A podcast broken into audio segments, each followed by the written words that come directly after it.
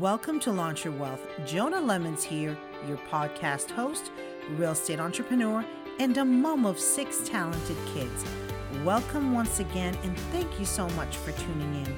We are making it across the globe from Canada to USA, Germany, Norway, Australia, Philippines, Israel, Russia, just to name a few. And in this episode, it is a special featured co host with Ryan Cruz.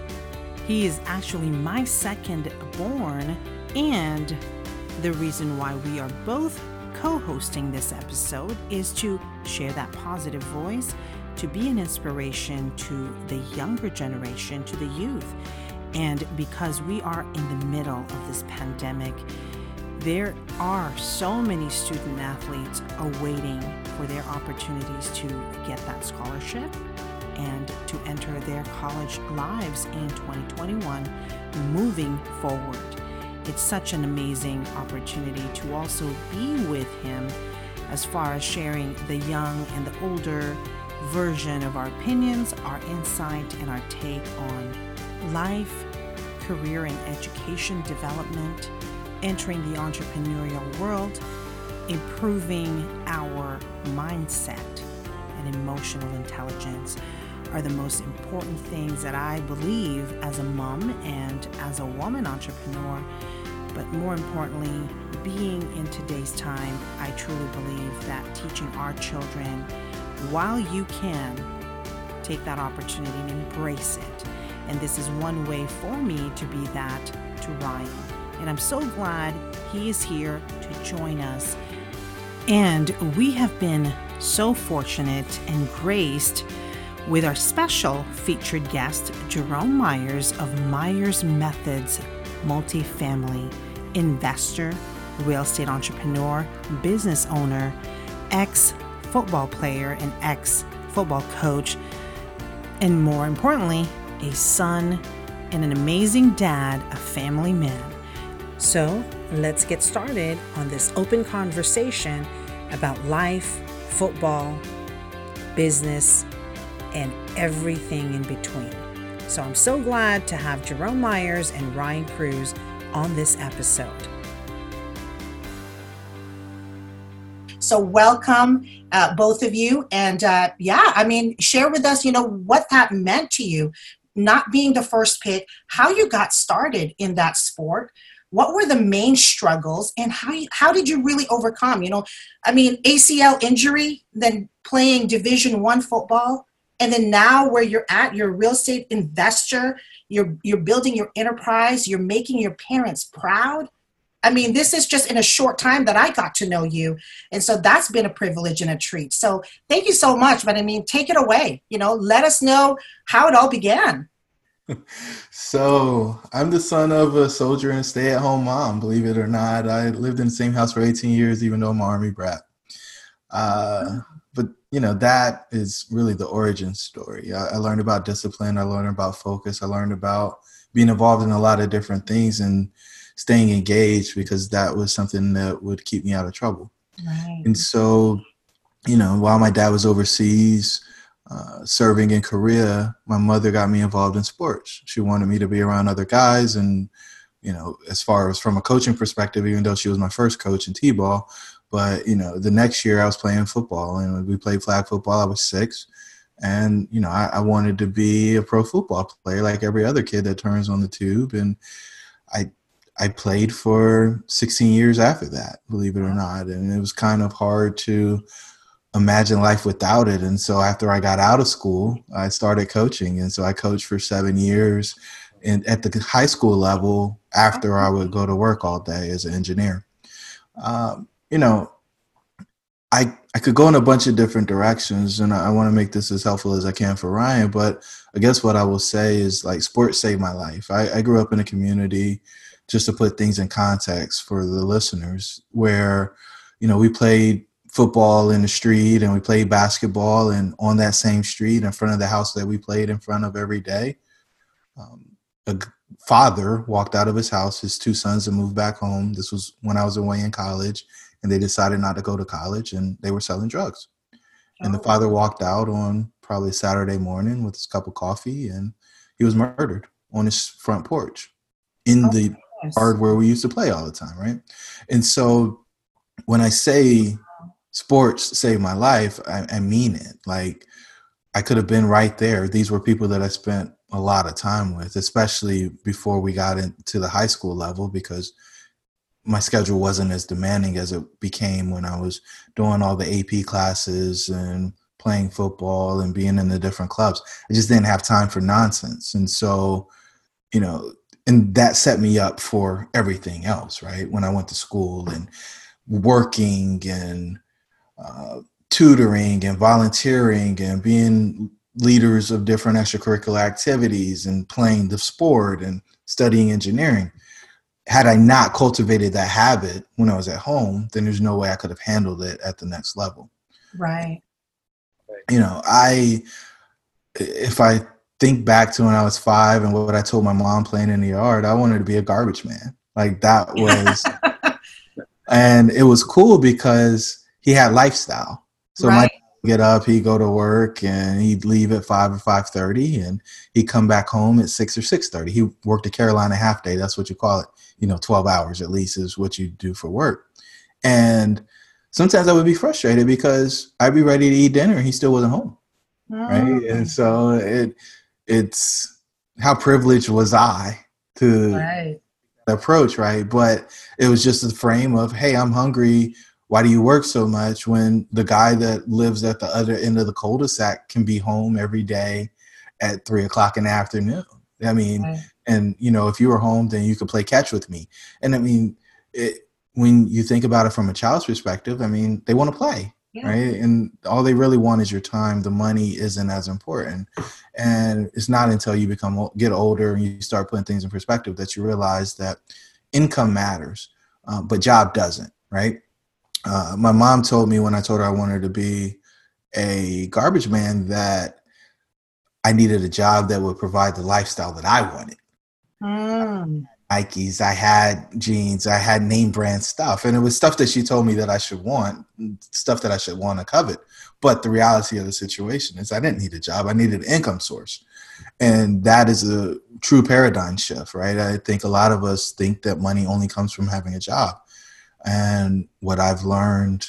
And I, the funniest part about all of it is it took me going to college and sitting on a stoop with my buddy to realize that your time and your money aren't correlated, at least mm. as right? And so we're sitting there and I'm paying 395 for my bedroom. I got two roommates, they're each paying 395. Same thing's happening downstairs in my buddy's unit. We multiply it out and the guy that owned the complex was making seven hundred thousand dollars a year top line. He's like, I want to do that, right? We've never seen him, we've never talked to him, we have no idea how he did this, but right, he was making money, and he didn't have to do anything in you know theory or concept from our perspective to actually get that money, and so. I eventually I did go get a job after graduating and still wading through it. But that's when I realized, hey, I probably need to get back to that. And so, how can you buy assets that produce income? And by owning those assets, you get to control the income that comes from it. And it's not a, a trade of your time for money. And so, you know, I'll stop there and maybe we can just do some Q&A or something. Yeah. I mean, that, you know, do you think that making that money and that sort of idea that you know because this is my struggle when i when i talk to my younger kids not ryan. Ryan has a has a pretty good notion of like what he needs to do and what he wants to do. So i give him that respect to say you know you have your canvas. You you can paint whatever it is you need to paint on that.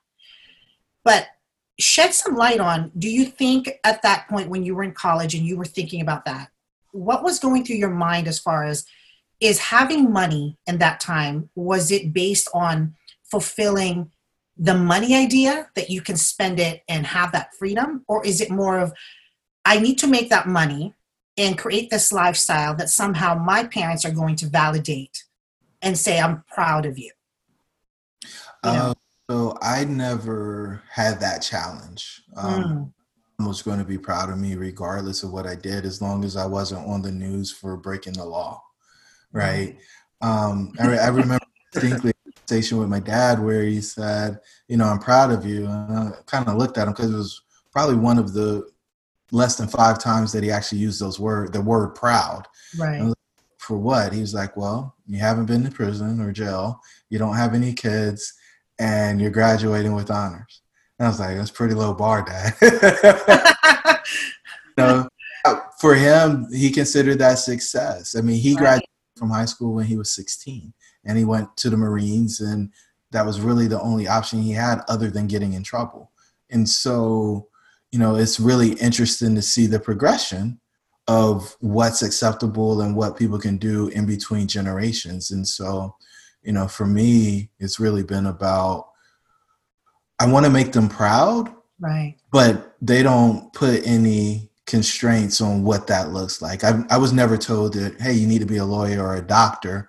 I was told I couldn't be a trash man, but on the company, right? And she, it was never a situation where my dream was killed. It was, hey, how can we figure out how to do this better, right? Mm, if, if that's what you want to do, we're going to figure out how to do it, but we want to do it as smart as possible so that, you know, when you look back, you actually appreciate where you um, ended up. And I remember when I was uh, engaged to get married and my dad looked at me and said, are you sure you want to do this?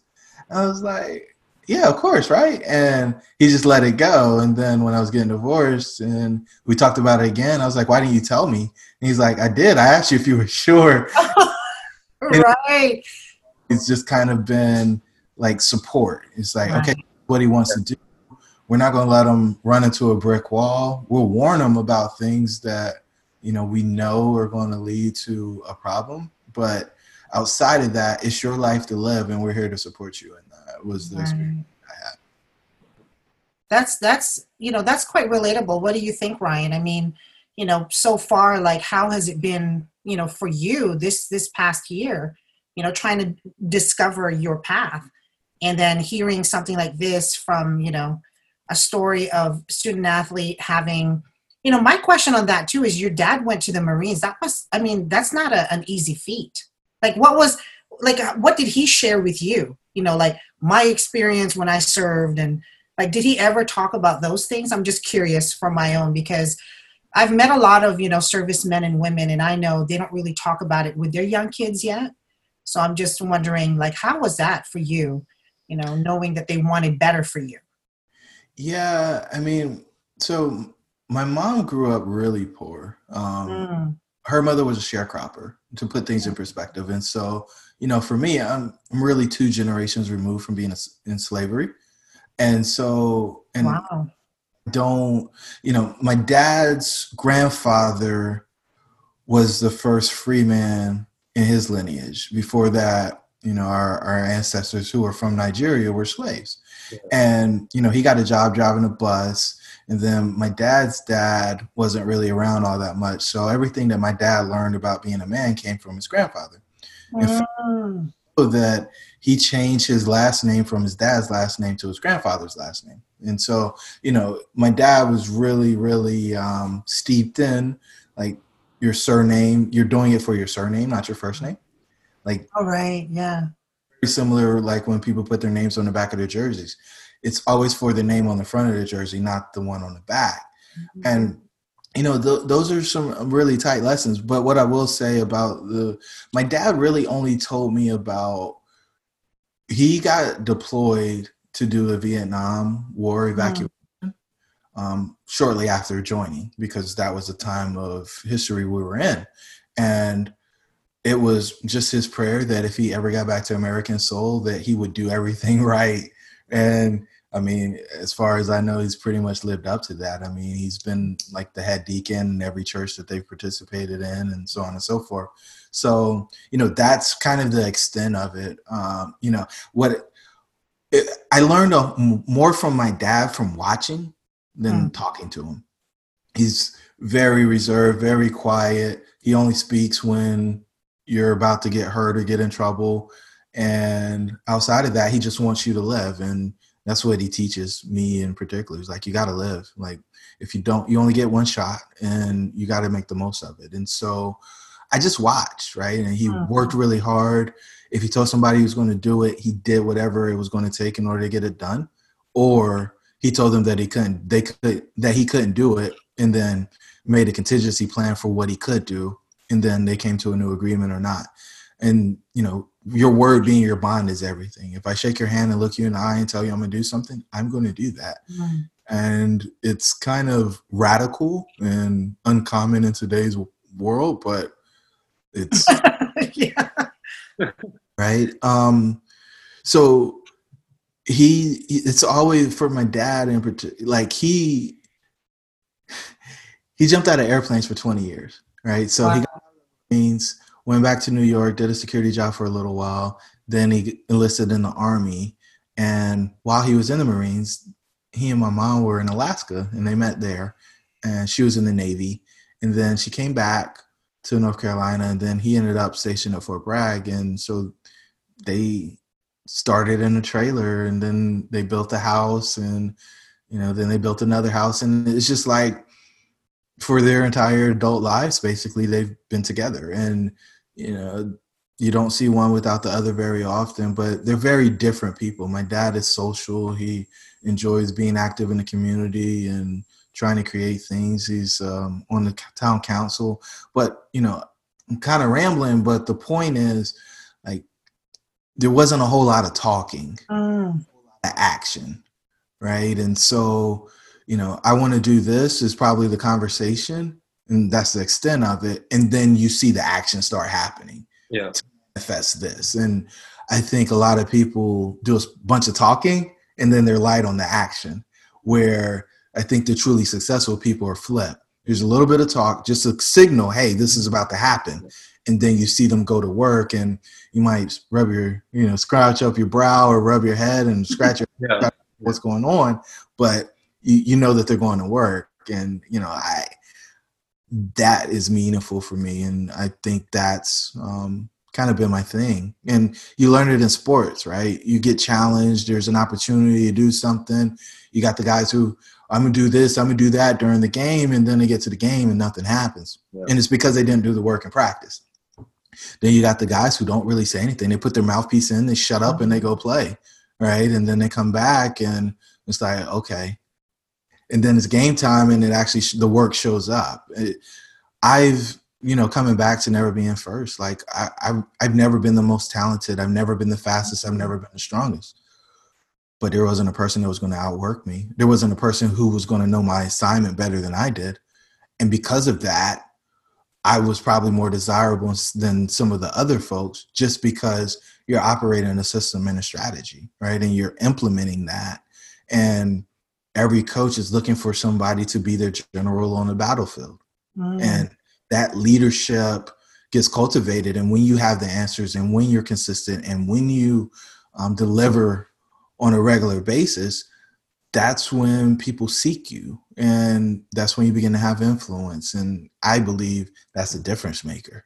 Uh, we're the sports is great, and if you get to play for a short while, you know, make four years and get your pension, awesome but the skills that you learn will allow you to lead your family, allow you to lead in the workplace, allows you to lead in the community.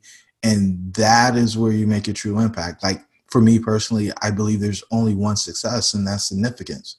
Mm. You being able to impact the lives of others in a positive way. And so if you can do that regularly, then I think you're leading a successful life. It doesn't really matter how much money you're making. What matters is when people leave you they're better off versus mm. I see a lot of people doing where they're just trying to take everything they can take from folks. So I'm just curious when you were playing, did you see that? Did you ever experience that? Did you think it affected where you were headed? Well, so uh, there's a couple of different things, and I'll try to keep all the layers straight. The first one is so it's it's a great lesson in life, right? So if something's not working because of the people in the environment, then you either have to change the environment or change what you're trying to get to work, right? Doesn't matter if it's playing time on a sports field, getting a promotion at work, or anything right. else. Like you can't, if it's somebody else's opportunity and you're vying for the opportunity, you've just got to make it undeniable that you're the person that's supposed to have that opportunity, right? You've got to outwork everybody. You got to check every box. You don't want to give them any excuse on why you aren't the choice. You and you just the way I used to say it is you got to embarrass everybody else. Like when they look and they they can't say, "Oh, well, we can't play them," because eventually they can do it if there's if it's close, right? It's like, oh, well, you know, it's close enough. It's not going to make that big of a difference.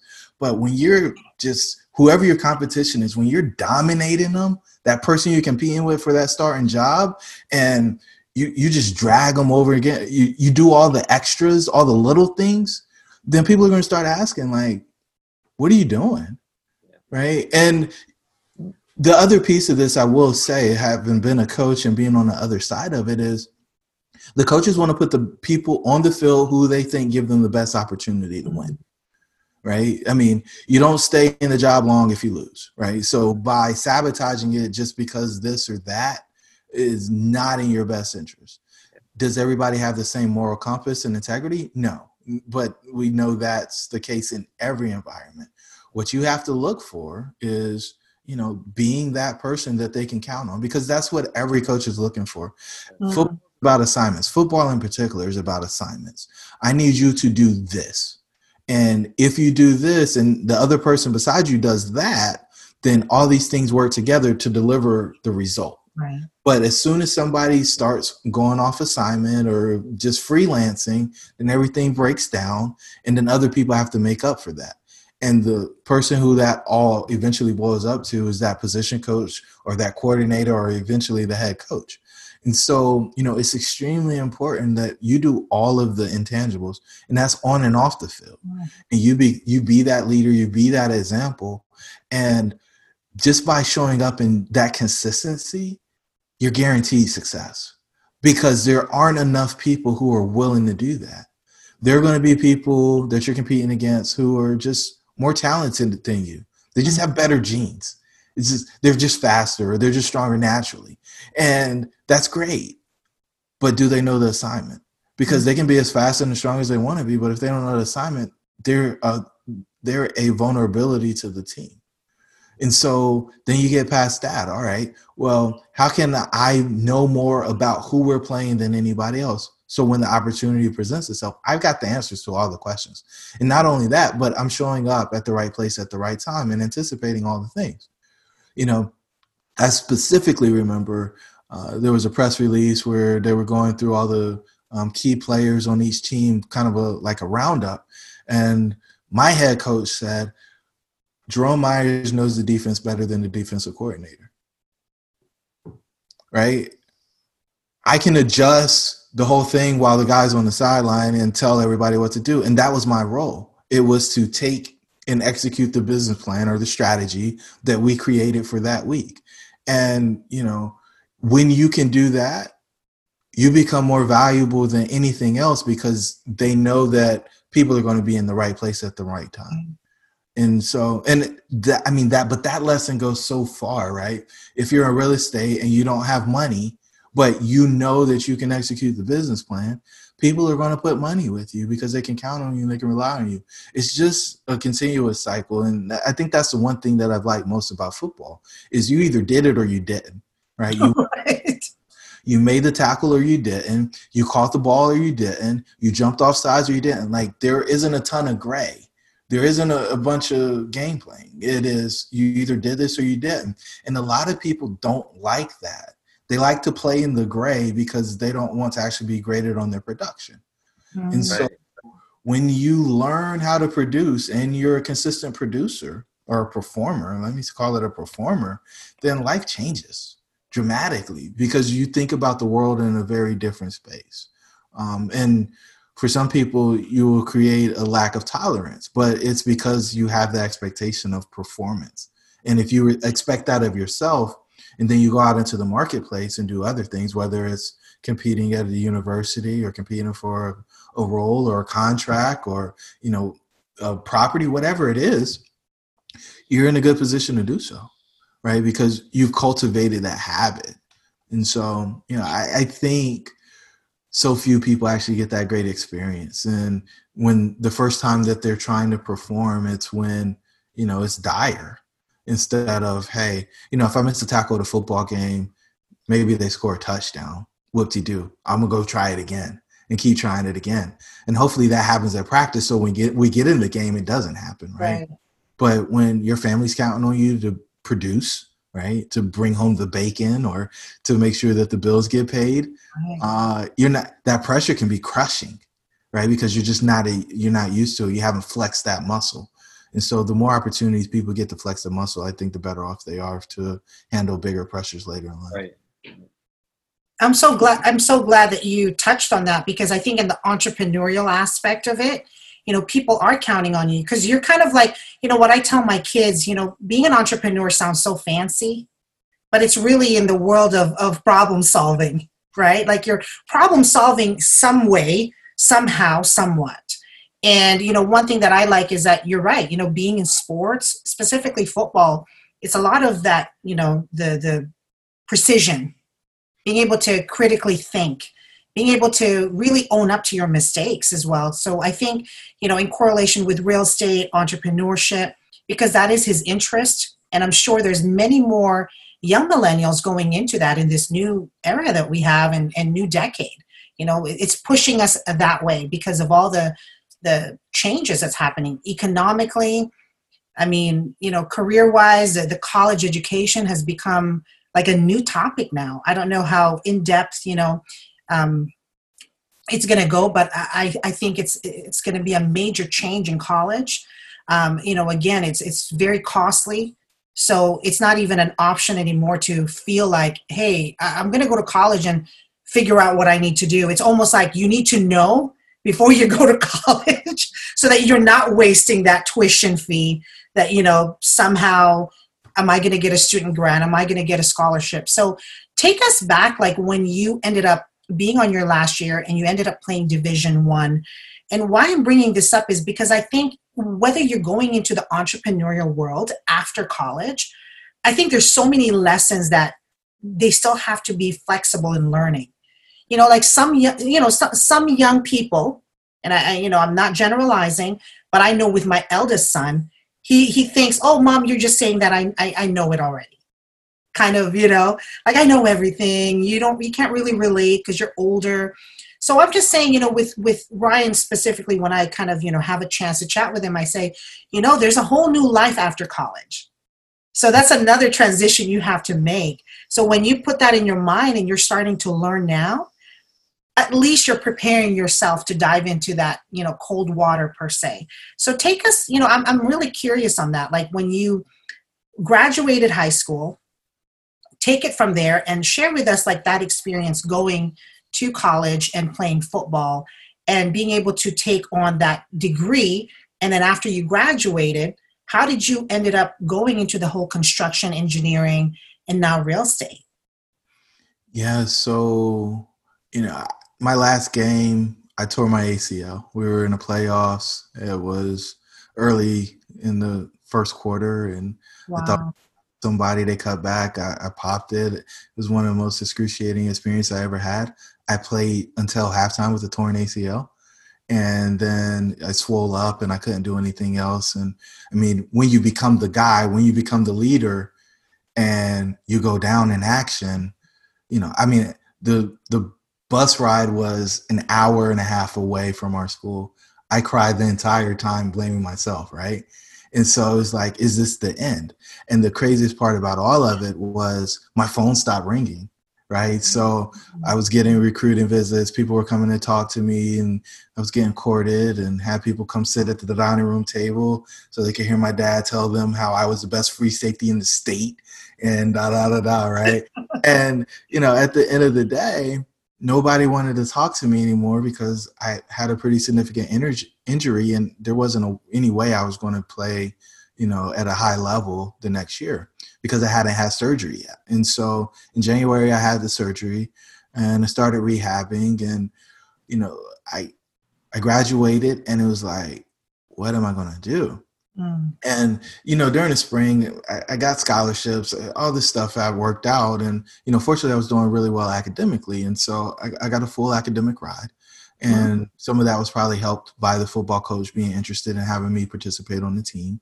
And so there was a couple of other guys from my school going to the same university and they were on athletic scholarship and they were going early and so i went uh, in july and did two classes in summer school to get started right because during the fall you take a lighter workload i mean right. i think it's 20 hours a week just allocated to football and that's if you don't travel and then you spend basically the whole day saturday if you got a saturday game if you're traveling and participating with the team. So, you know, I, I got a medical red shirt and just sat out that first year and practiced, worked out, ran. And I remember my first day. I oh, man. the, we had a gym underneath the bleachers when I got there. University's grown tremendously, and there was no AC. It was cinder block walls, and it was just a sauna. And I remember it was a afternoon workout, and you're not supposed to do this, but the coach did it. He, it was he. All the new guys were there for the first day, and so we went in and we did one of the most aggressive leg workouts I've ever oh, seen. and you know, he, he's picking with us and basically just trying to break us. We're sweating, we're drenching sweat, and then we finish, and then we go to the track, and he gives us a track workout. And I mean, it was brutal people throwing up. I mean, it was just like, welcome to college football. Like, you guys aren't in shape. We've been working for months. You think you're just going to show up and be great. We got news for you. It's a totally different level. And what I learned, and I mean, you know, this was my first really hard workout because I was doing my own thing with my brace and right. just trying to get back into space. But you know, my knee swelled up huge. I'm icing it. I'm in pain. It's like, oh man, this is awful. And it's like, I don't know if I can do this, right? Mm. I don't know if I'm ready for this. Maybe this is too hard. And yeah, at the end of the day, I'm not going to quit. He's not going to break me. And so we continue to go through it and fight through the process. And, you know, I, I go through the first year of medical, the next year I make special teams, start traveling. And then eventually I, I earn a starting role after changing positions from secondary and safety to being a linebacker. And, you know, that it told me a lot. And i think one of the probably the most humbling things is you go from being the guy to being nothing. Right right. Right? Uh, you you go back to being a bench warmer. You go back to being the guy that zero. And so you know it's humbling. And if you think about like entrepreneurship you think about getting a job like you you gotta you gotta have humility right? When you go, you, you got to have confidence about you. But if you go in and you're the guy and you got your chest poked out and you're arrogant, like that doesn't work anywhere. You need to come in, you need to be humble, and you need to be about your business. And so, you know, I think that was a great lesson for me. It's, you know, always be in a position of looking to learn and pick up things from the people that you meet along the way, especially, and you can learn so much from somebody who is uh, doing what you aspire to do. You don't need to go figure it out on your own. You don't need somebody else to tell you. Just watch what the guy in front of you is doing and you'll pick up a whole lot and understand a lot from that. And if you don't understand, then you absolutely ask a question. But um, you know, having an iron will, being unbreakable, being willing to persist and get through it the best way that you can without quitting, regardless of how much they put on you, is a life lesson because it gets hard there will if somebody tells you your life's always going to be peachy and rosy and everything's going to go as planned they're lying. And i think for men in particular it's a lesson that we don't want to share. We don't we don't want to share the struggle. We don't want to share the pain. We want everybody to think that everything's good all the time. And you know when people ask how you're doing you're taught to say okay even if life sucks right now. Mm-hmm. and you've got to pick and choose who you share with, but you absolutely need to be able to have that conversation. Because if you don't, then you might not get out of that hole depending on how deep it gets. And there's a lot of self destructive habits that people adopt in order to soothe that pain instead of processing it and dealing with it by talking to somebody who understands where you are and has made it to the other side of that. Um, and so, you know, I remember, you know, the pressure being so heavy in college where I questioned whether or not I wanted to live, right? It was just like, wow, add everything. Like, I mean, just to, let me let me put it in perspective, right? Sure, sure. I played football. I had a, had two jobs on campus because I wanted to make money while I was in school. I had, you know, I was studying engineering. I I was in extracurricular activities. I was president of this, secretary of that, and you know, I I would wake up at 4 and I'd be going until midnight once wow. you homework, and then I get up and I do that again. Do it again. Uh-huh. And again and again and again. And there was nothing but pressure. And what I knew was if I didn't have a three eight or a three nine or a 4.0 for the semester, that I might lose my scholarship, right? And so it was just like, okay, how can I how can I get that edge? How can I get the next thing? And you know, you get tired. Eventually, you get tired, and it's oh, like, or I don't want to do this anymore. But once you're in, again, you don't quit. You finish. Like you just, and especially when it's got a predefined path. The thing with entrepreneurship, which is why so many people are suicidal in this space, especially for the millennials, is because there is no predefined exit. You go to college, they tell you how many credits you got to get. They tell you what classes you have to take. When you get an entrepreneurship and you think, hey, all I got to do is X, Y, and Z, and then my plan is going to work, and you get to Z and you need to do A, A, B, B, C, C, and all the way to Z, Z, and actually to get the thing to work, people, they don't understand.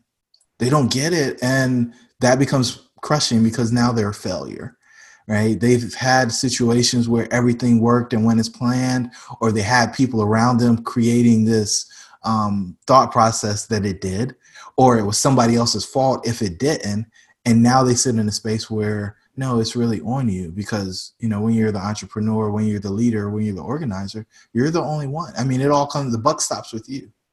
And if you run out of money or if you don't have enough sales or whatever else you know, that's on you. And a lot of people haven't, back to flexing that muscle, they haven't prepped for that type of responsibility.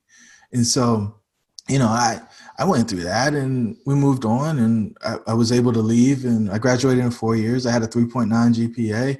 I got a, had two choices. I could go do my PhD or go in the workforce. And I wanted to start building wealth. And so I went into the workforce and uh, I was fortunate enough to be able to close on my first home a week or so before I started my full job, full time job.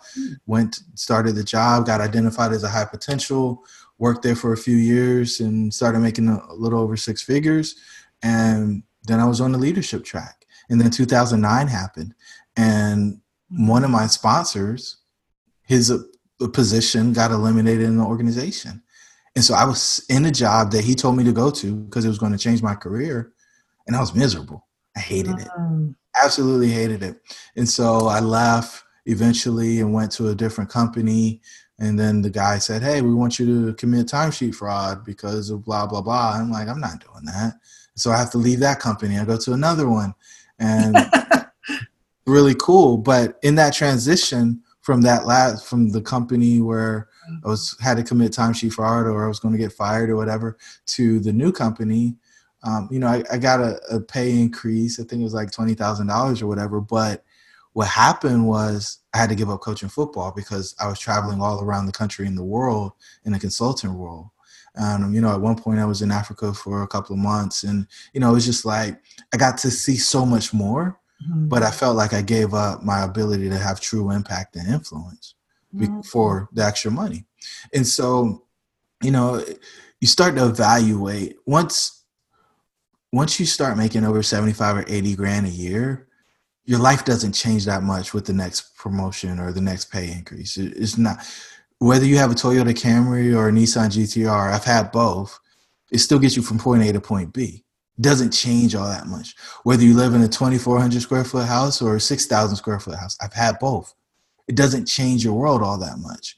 What changes your world is when somebody looks at you are they grateful for your presence? Mm-hmm. What changes your world is when you put somebody in position and open the door for them that they couldn't have opened for themselves. Like that is what actually makes a difference in the world.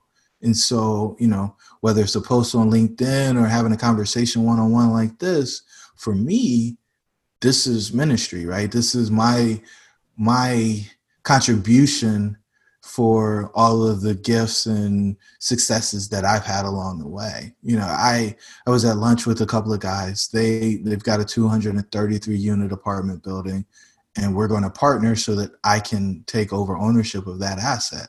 It's just the three of us in the deal, right? And we were talking about at lunch today about my buddy Hambone. He played linebacker at my high school and he was in the Navy and in 2012 in December, he died. Just his brother died uh, like six weeks before, and then he died right after that. Oh my goodness! And you know that mother lost both of her sons. Wow. What it, it wasn't like it was it wasn't war it wasn't anything like that it was just like a heart condition or something and he was one of the best people pound for pound that i've ever known like one of the kindest smartest um, hardworking, dedicated people that I've ever met. And I go to his funeral and I realize one, I hadn't talked to him since high school, right? Mm-hmm. It had been 12 years since I talked to the guy. So why was I going to his funeral? Because I didn't know him anymore. He, his whole life had changed. He'd become an adult right? And I, I didn't know if he was married. I didn't know anything about him. I just remember the guy that I was beside in the picture for our football from senior year. I remember being co-captains with them. I remember how we used to be in the weight room. If nobody else would come, it would be me and him. And it was all of those memories of me becoming who I was. And he was a part of that.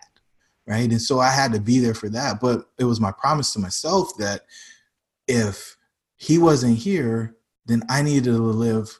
I, I needed to prove that I deserved the breath that I had in my body because pound for pound, he was a better person than me. Right. He was a nicer person. He he had he was more loving than me. So why why should I be here if I wasn't going to make the most of it, right? And so you start to you get these experiences. It looks like money is everything. It looks like it's all the success, but there is something to be said for you know showing up and being a pillar in the community and in your home and making a positive impact for those people who are coming up behind you. And you don't have to be an adult. You don't have to be rich to do any of these things. Like i mm-hmm. remember in high school i was a dare role model right? And i don't think the dare program is around anymore but we go to elementary school and tell kids not to use drugs and let them ask right. questions about football. And it was just this cultivation of giving back in the community. So, um, you know, I, I don't know that I really answered the question, but you did know. you did you stay in the same area? Like, I, did you go back to where you were raised, born? No. no? So, oh, so you're in a different different uh, demographic or geographic rather location. yeah. So, I mean, the way I think about the place that I grew up, it was a trap. Right. We had really mm-hmm. three options. You could go work at the tire plant you could go in the military or you could sell drugs. That's when I think about the majority of the people that I grew up with, that's what they did. Mm-hmm. I was the guy that went off to college. I played football. I did all these things, and I'm the weirdo, right? I'm mm. I, am living this life where my mom can go brag about what her baby's doing, and you know there were times when I was miserable in doing that, but I learned a ton, and those lessons serve me well today. I think. Wow, that's uh I'm just taking it all in because you know, I'm I'm speaking from a being a mom, you know, seeing her sons, you know, mm-hmm. try to do this whole discovery in their life and it's like, whoa, you know, like that's like putting me in a in a cold, you know, ocean. Well, you know? I think the value of that is like they know you care, right? So there's that piece that there's some people who don't have anybody that cares about them right? And so there's a ton of value there. The second piece of this, though, is I think you're justified in how you feel. And so the thing that I only worked with varsity kids, I, I didn't like the JV kids all that much. And when I was coaching, it was all about making sure that we cultivated a relationship mm-hmm. so that they had somebody that they could come talk to. There's this gap, right, where you have parents where you can't tell the parents what you're thinking or what you're trying to figure out because you're going to get in trouble. Mm-hmm. You have your friends who you can tell them all about it, but they're dumb, right? They don't know anything and they're going to give you bad advice. And so you need somebody to fill that space where they actually know something, they've had some life experience, but they can come and have that safe conversation. And I think, you know, for a lot of kids, they avoid talking to their parents, even though they could give them the best advice because they're scared of the reaction. And so, you know, if parents aren't going to be affirming and listening instead of condoning and some of the other things, then their kid has probably one or two options. Either go talk to their friends and do something dumb or look it up on Google, right? Or they find some mentor or somebody else who they can speak to candidly and confidence about the things that they're working through because they're old enough where they can get in trouble yeah. but not be able to take care of all the consequences that come with that trouble. Right. And so you know it's coaches are that gap for a lot of people. It's like coach i'm doing this or they'll see them interacting with the girl or you know whatever and be like hey you, you might want to watch out for this and just the guidance piece of it. And the only way that that really works, especially with the bravado for guys, is there's a level of respect. Mm. You got to respect. If they don't have the respect, then it doesn't work. They don't want to hear. They don't listen. So, thank you so much, Ryan, for joining us. Jerome, thank you so much for for being a part of this. I really appreciate it. Thank you for all your advice. Um, I really take uh, taken away a lot of uh, great uh, like lessons um, that you went through and you know just your words of wisdom to really help me on my own journey. And yeah i've just been grateful to be on it. And there you have it. That was an unbelievable conversation that could have continued on. Ryan and i are so excited so thrilled and really it's been an inspiring opportunity to be here and have jerome myers of myers methods who happens to be a father as well. And so he truly understands more than just business, real estate, and being this entrepreneur. There's so much more to life. And the purpose of this podcast has really become more apparent than ever. And it's my responsibility as well as my opportunity to share this with Ryan, who happens to be my son. And I'm so glad he is debuting here at Launch Your Wealth. And to all of our listeners, moms, dads, educators, teachers, coaches, this is dedicated to you. I hope that you tune in in the many more upcoming episodes as Ryan and I uncover, explore, and converse and discuss many more topics that is about life lessons, about sports, about being a student, being a parent, and going beyond and breaking that limiting belief and taking a stance on a new life on a new opportunity that the new decade is bringing to all of us. So, again, thank you so much for tuning in. Thank you so much, Jerome, for joining us in this official first episode with Ryan Cruz. Until the next one, we will see you soon.